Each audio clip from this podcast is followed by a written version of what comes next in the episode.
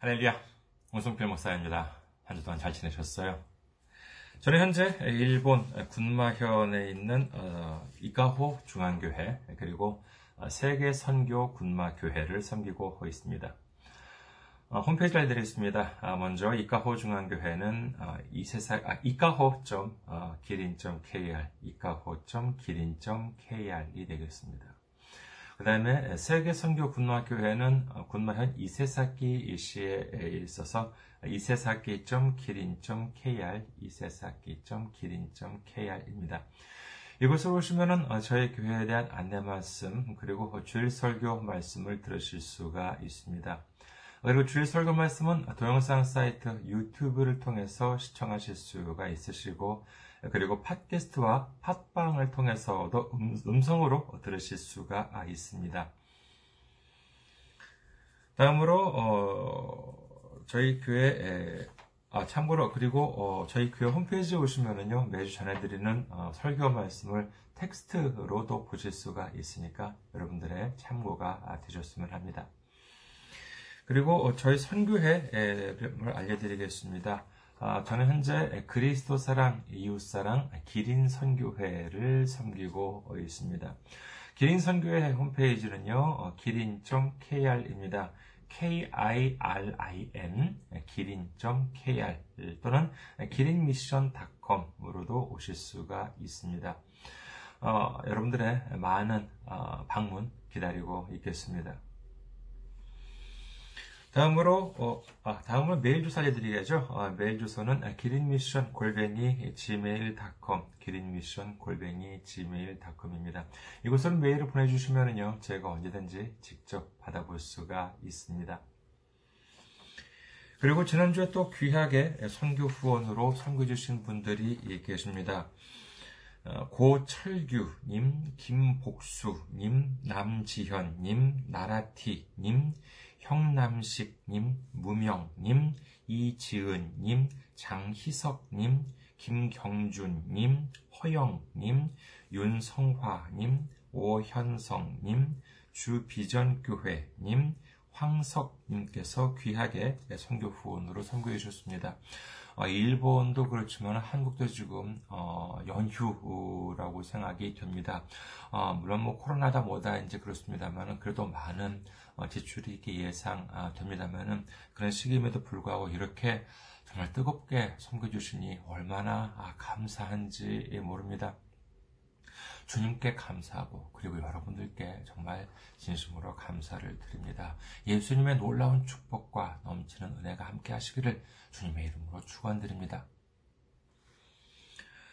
다음으로 어, 선교 후원으로 선교 주실 분들을 위해 안내 말씀드립니다. 아, 먼저 한국에 있는 은행이죠. KB 국민은행입니다.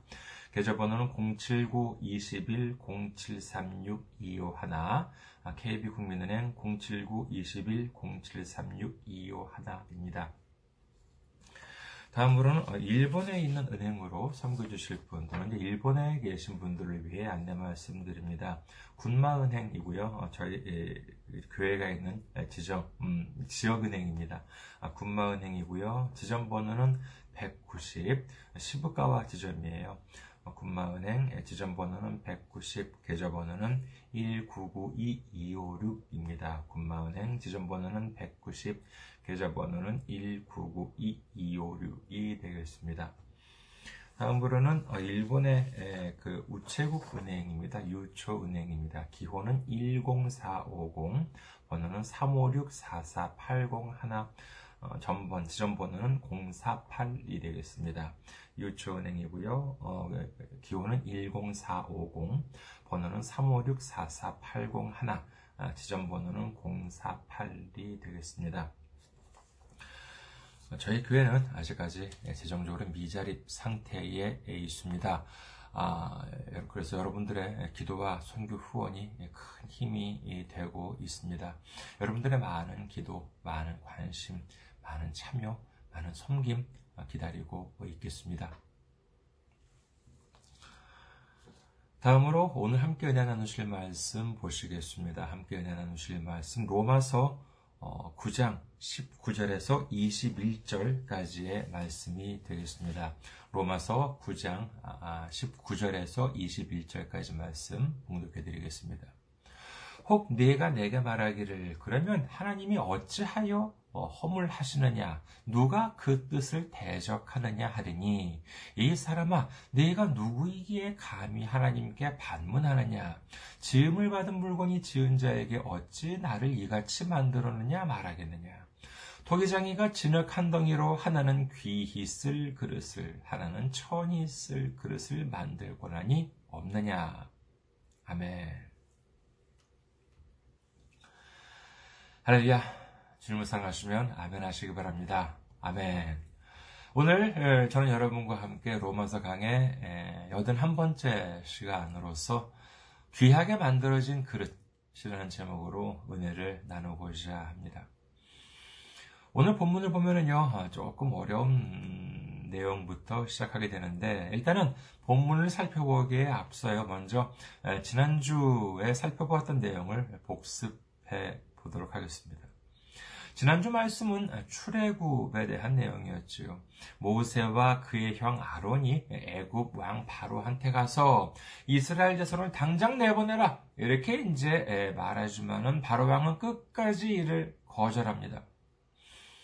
근데 이 점에 대해서 지난주에 공부하기를 하나님께서 하나님의 이름을 온 천하에 전파하기, 예, 전파되게 하기 위해서 의도적으로 일부러 이 바로 왕의 마음을 완악하게 하셨다라고 했지요. 그리고 그 마지막에 18절로 마무리를 합니다. 18절 보시겠습니다. 로마서 9장 18절. 그런즉 하나님께서 하고자 하시는 자를 긍휼히 여기시고 하고자 하시는 자를 완악하게 하시느니라 라고 기록을 합니다. 따라서 하나님께서는 은혜를 베푸실 자에게 은혜를 베푸실 뿐만 아니라 완악하게 만드시는 경우도 있다. 이렇게 이제 우리가 배웠지요.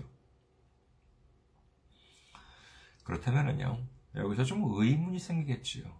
그것이 바로 오늘 19절입니다. 로마서 9장 19절. 혹 네가 내게 말하기를 그러면 하나님이 어찌하여 허물하시느냐 누가 그 뜻을 대적하느냐 하리니라고 되어 있는데 자 이 말씀은 무슨 뜻이냐라고 하면요 어 그래 아, 그럼 하나님께서 모세를 친히 보내셔서 애굽 왕 앞에 세우시고 그리고 왕에게 말하기를 아 이스라엘 자손들을 내보내라 이렇게 이제 말했음에도 불구하고 애굽 왕 바로가 이스라엘 자손들을 내보내지 않았다면은 이 바로 왕이 나쁜 사람인 줄 알았는데 하나님이 그렇게 만드셨단 말이야? 그렇다면은 바로 왕이 이렇게 나쁘다라고도 할 수가 없겠네. 자, 그렇다면 좀 더 나아갔어. 우리가 죄를 짓는 것도 우리 잘못이 아니라 하나님이 일부러 우리가 죄를 짓게 만들었기 때문일 수도 있겠네? 만약에 그렇다면은 하나님이 우리더러 죄를 짓게 만드셨음에도 불구하고 우리가 죄를 지었다라고 해서 우리를 죄, 죄인 취급하신다? 우리를 책망하신다? 야, 이건 좀 너무하잖아. 이렇게 말할 사람이 있다는 것입니다. 여러분께서 어떻게 생각하십니까? 여기서 더 나아가면 자칫 운명론이라고 하는 어설픈 함정에 빠져들게 됩니다. 아, 우리는 우리의 운명을 바꿀 수가 없어. 그저 하나님의 꼭두각시에 불과해. 뭔지 이러면서 어설픈 주장을 뭐 꽤나 대단한 철학이나 사상처럼 말하는 사람도 있습니다만은 이는 그렇지가 않습니다. 자, 여기서 두 가지를 한번 살펴보고자 합니다. 그러니까 이 완악하게 된 애국 왕에 대해서 이 두 가지 점에 대해서 한번 살펴보고자 합니다. 첫째, 어, 첫 번째로 생각해 볼, 생각해 볼 점은 뭐냐? 바로 왕은 하나님을 믿는 사람이었습니까? 아니에요. 하나님을 믿는 사람이 아니었습니다. 여호와가 누군데 내가 그 사람 말을 들으냐, 뭐, 그 신의 말을 들으냐, 뭐, 이렇게 말을 할 정도로 하나님을 믿는 사람이 아니었어요. 하나님께서는 이 완악하게 하신 바로를 전도하기 위한 인물로 쓰신 것이 아니라 이 일로 인해서 하나님의 이름을 온 천하에 전하시기를 원하셨던 것이고 그 목적 달성을 위해서 이 바로 왕을 도구로 사용했을 뿐이었습니다.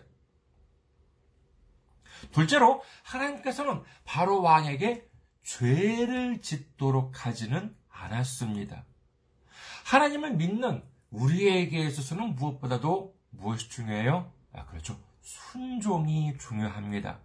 그러나 아직 하나님을 알지 못하는 애굽 왕 바로에게 있어서는 순종이 무엇인지 믿음이 무엇인지를 아직 알지 못했지요. 그와 같은 상황에서 하나님께서는 계획하셨던 모든 일을 이루시기 위해서 이 바로 왕을 완악하게 하셨을 뿐이지만 그거는 그렇다고 하나님이나 사람에 대한 심각한 죄를 범하도록 하지는 않으셨던 것입니다. 아무리 하나님께서 그 뜻을 이루시기 위해서라 하더라도 하나님께서 사람으로 하여금 일부러 죄를 짓게 하셨다라고 하는 일은 성경 어디에도 없습니다. 따라서 우리가 죄를 짓는다라고 하는 행위가 하나님이 우리더러 죄를 짓게 만들었기 때문이라고 하면서 아 뭐 자기가 아 자기가 우리더러 죄를 짓게 만들어 놓고는 왜 우리를 탓하느냐라고 하는 주장은 이런 주장은 간단해요. 성경을 잘 모르기 때문에 하는 어설픈 주장이다라고 하는 사실을 우리는 알아야 합니다. 또한 우리가 분명히 기억해야 하는 것은 하나님께서는 우리가 죄를 짓는 것을 절대로 어떠한 경우에도 원하지 않으십니다. 오로지 우리가 주님의 이름으로 회개할 때 우리의 죄를 용서해 주시는 하나님이시다라고 하는 사실을 믿으시기를 주님의 이름으로 축원합니다. 자, 그리고 다음 구절부터 바울은 하나님의 절대 주권에 대한 아, 내용을 언급합니다. 성경에 이렇게 보면은요, 어, 토기장이에 대한 내용이 종종 나옵니다. 어, 예, 어, 예레미야 18장 3절에서 4절. 내가 토기장이의 집으로 내려가서 본즉 그가 농로로 일을 하는데 진흙으로 만든 어, 그릇이 토기장이의 손에서 터짐에 그가 그것으로 자기 의견에 좋은 대로 다른 그릇을 만들더라. 영화나 텔레비전에서 보면은요, 어, 그릇을 만드는 사람이 이렇게 농로라고도 하고, 뭐 돌림대, 뭐 도르래라고도 하는 그런 분이 돌아가는 거 있잖아요. 그 그릇을 만드는 거. 거기 위에 이제 진흙을 이렇게 올려놓고, 그리고 이렇게 뭐 손으로 돌리든지 발로 돌리는 경우도 있고, 뭐 기계로 돌리는 것도 이제 있습니다만은요. 이렇게 돌려가면서 이제 그릇을 만드는 장면을 보신 적이 있지 않을까 합니다. 그렇다면 이제 그릇을 만들려고 하는데 또는 만들고 있는데 진흙이 사람한테 아 나를 뭐 이렇게 만들어 달라 저렇게 만들어 달라라고 할 수 없지 않겠습니까? 이제부터 만들 그릇의 크기나 모양 그리고 어디에 쓸 그릇인가 하는 점에 대해서는 전적으로 이 그릇을 만드는 사람에 달렸다라고 할 수 있겠습니다. 근데 오늘 본문을 보면은 흥미롭지요. 20절에서 21절을 다시 보시겠습니다. 로마서 9장 20절에서 21절. 이 사람아, 네가 누구에게 감히 하나님께 반문하느냐? 지음을 받은 물건이 지은 자에게 어찌 나를 이같이 만들었느냐 말하겠느냐? 토기장이가 진흙 한 덩이로 하나는 귀히 쓸 그릇을, 하나는 천히 쓸 그릇을 만들 권한이 없느냐?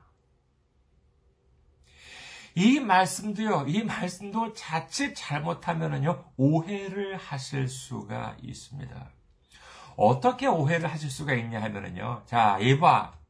매사 그렇게 불평, 불만을 말하지 마! 너를 귀한 그릇으로 만드시든, 천한 그릇으로 만드시든, 다 하나님이 알아서 하시는 일이야. 아, 그러니까, 잘났건, 못났건, 넉넉하든, 부족하든, 그냥 너 생긴 대로, 네 팔자대로 그냥 살아. 이런 식으로 해석을 해서 이 또한 그야말로 어설픈 운명론처럼 이해하려는 사람이 있습니다. 사실입니까? 아니에요. 이건 그렇지가 않아요. 여러분, 우리는 분명히 알아야 합니다. 우리가 하나님께 순종하는 것 중요하지요. 중요하지만은 그러나 순종한다라고 할까 아무런 생각 없이 산다라고 하는 것은 이는 분명히 다릅니다. 하나님께 아무런 불평 불만을 하지 않는다라고 해서 그냥 멍하니 예, 정말 뭐 어, 가난한지 부한지 좋은 건지 나쁜 건지도 모르고 그냥 멍하니 아무 생각 없이 한 평생을 사랑한다면은 뭐, 뭐 그다음에 우리가 천국에 들어갈 수가 있겠습니까? 예수님께서는 다음과 같이 말씀하십니다. 마태복음 11장 12절 세례 요한의 때부터 지금까지 천국은 침노를 당하느니 침노하는 자는 빼앗느니라. 침노한다라고 하는 것은 온 힘을 기울이는 것을 말합니다. 그러니까 순종이라고 하는 것은 그냥 아무것도 안 하는 것이 아니라 온 힘을 기울여서 믿음과 말씀과 행함을 통하여 순종하는 삶이다라고 하는 사실을 믿으시기를 주님의 이름으로 축원합니다. 그렇다면 이 말씀이 야 그냥 네가 그냥 귀한 그릇이든 뭐 천한 그릇이든 불평하지 말고 네 팔자대로 그냥 생긴 대로 살아.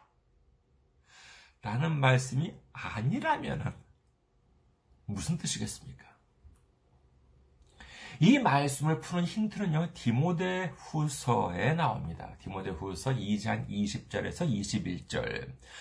큰 집에는 금그릇과 은그릇뿐 아니라 나무그릇과 질그릇도 있어 귀하게 쓰는 것도 있고 전하게 쓰는 것도 있나니 그러므로 누구든지 이런 것에서 자기를 깨끗하게 하면은 귀히 쓰는 그릇이 되어 거룩하고 주인의 쓰심에 합당하며 모든 선한 일에 준비함이 되리라. 오늘 본문에는요, 귀히 쓸 그릇과 천히 쓸 그릇, 이렇게만 나왔는데, 이 디모데 후서 보면 어떻습니까? 여러 가지 그릇의 비교가 나오지요. 자, 먼저 금그릇과 은그릇, 나무그릇과 질그릇이 나옵니다. 그리고 역시 오늘 본문처럼 귀하게 쓰는 그릇도 있고, 또 이제 천하게 쓰는 그릇도 있다고 하지요. 그렇다면 이를 어떻게 해석을 하면 좋을까요? 이는 바로 육의 눈과 영의 눈으로 분류를 하면 금방 알 수가 있습니다. 금그릇이냐, 은그릇이냐, 나무그릇이냐, 질그릇이냐라고 하는 것은 육의 눈으로 보면은 금방 알 수 있습니다. 그 그릇이 무엇으로 만들어졌는지는 뭐 누가 보더라도 알 수 있지 않겠습니까? 그러나 알 수 없는 것이 있습니다. 그것은 바로 그 그릇을 만든 주인 또는 그 그릇을 사용하는 주인이 그 그릇들을 무슨 용도로 어디에 쓸 것인가 하는 것을 하는 것은 그냥 육의 눈으로 보기만 해서는 알 수가 없습니다. 뭐 그릇도 그렇지만 예를 들어서 새로운 컴퓨터를 한번 샀다고 생각해 보십시오. 뭐 사양, 그 적혀있는 사양을 보면은, 아, 뭐 대충 이것이 뭐 얼마나 가격이 예, 날, 나는지, 얼마나 성능이 좋은지, 뭐 이제 그 정도를 알 수가 있겠지요. 이것은 이제 육의 눈으로 보았을 때입니다. 하지만, 모르는 것이 뭐냐. 그 컴퓨터를 사는 사람이 그것을 어떤 용도로 쓸 것인지는 알 수가 없지요. 정말 훌륭한 일을 하기 위해서 구입했을 수도 있지만은 경우에 따라서는 나쁜 짓을 하기 위해서 샀을 수도 있을 것입니다. 그리고 기껏 비싼 컴퓨터를 사놓고는 뭐 그런 분들은 안 계시겠지만 뭐 밥상으로만 쓴다라고 생각을 해보십시오. 그 컴퓨터는 얼마나 무의미한 것이 되어버리고 맙니까? 그릇도 그렇지 않겠습니까? 아무리 고급 재료로 만들어진 그릇이라 하더라도 막상 그 주인이 그 그릇을 어디에 쓸 것인지는 다른 사람들이 절대로 알 수가 없습니다. 더구나 안 쓰고 창고에 넣어두고서 쓰지 않는다고 하면 전혀 가치가 없는 것이 되고 말지. 오늘 본문 말씀은 하나님이 너를 어떻게 만들었든지 불평불만하지 말고 그냥 입 다물고 생긴 대로 살아라 라고 하는 말씀이 아닙니다. 지난주에 우리의 가치를 무엇이라고 말씀드렸습니까? 하나님께서는 우리를 구원해 주셨습니다. 그렇다면 우리를 구원해 주시기 위해서 지불하신 것이 무엇이라고 했지요? 그렇습니다. 바로 예수님의 피입니다. 그렇기 때문에 우리는 있어도 그만, 없어도 그만인 존재가 아니에요. 그것이 아니라 우리의 가치는 예수님의 피만큼 가치가 있다. 이렇게 하나님께서는 인정해 주신 것이다. 라고 하는 사실을 믿으시기를 주님의 이름으로 축원합니다. 그럼 우리를 하나님께서 그냥 아무렇게나 만드셨겠습니까? 예를 들어서 어떤 기계를 한번 생각해 보시기 바라겠습니다. 기계에는 큰 부품도 있고 작은 부품들도 있지요. 그렇다면 무조건 큰 부품은 귀하고 작은 부품은 있어도 그만 없어도 그만인가요? 아니에요. 그렇지가 않습니다. 아무리 큰 부품들이 멀쩡하다고 해도 작은 나사 한두 개가 제대로 작동하지 않는다면 그걸로 인해 가지고 기계 전체에 문제가 생길 수도 있는 것 아니겠습니까? 여러분께서는 그런 생각 한번 안 해보셨습니까? 아, 정말 내가 부모 잘 만나서 정말 부자였다면 정말 멋진 인생 한번 살아보는 건데. 이 뭐 작은 나라가 아니라 뭐 미국이나 뭐 그런 큰 나라에서 태어났다면 아니면은 뭐 시골이 아니라 대도시에서 내가 자랐더라면 내가 여자가 아니라 남자였다면 또는 반대로 내가 남자가 아니라 여자로 태어났더라면 정말 멋지게 한번 살아보는 건데. 이런 생각 아마도 많은 분들이 해보셨으리라 여겨집니다.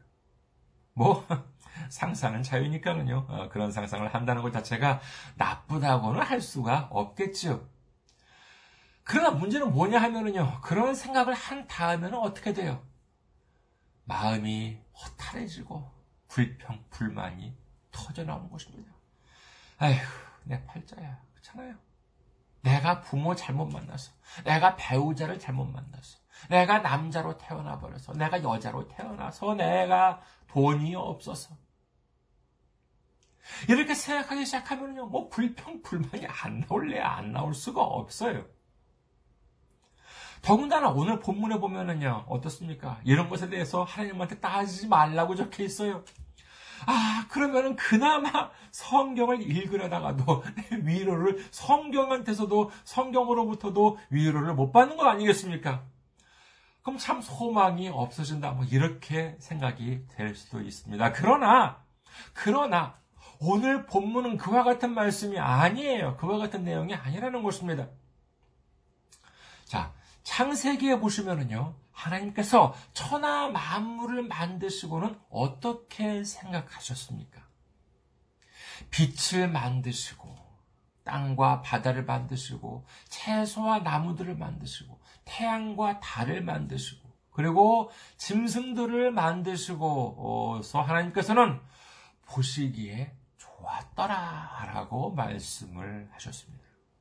이렇게 기록이 되어 있죠. 그렇죠. 그렇다면 하나님께서는 우리를 만드시고 어떻게 생각하셨을까요? 보시기에 좋았더라 라고 생각하셨을까요? 아니면은 아휴 괜히 만들었다 라고 생각하실까요? 이는 간단합니다.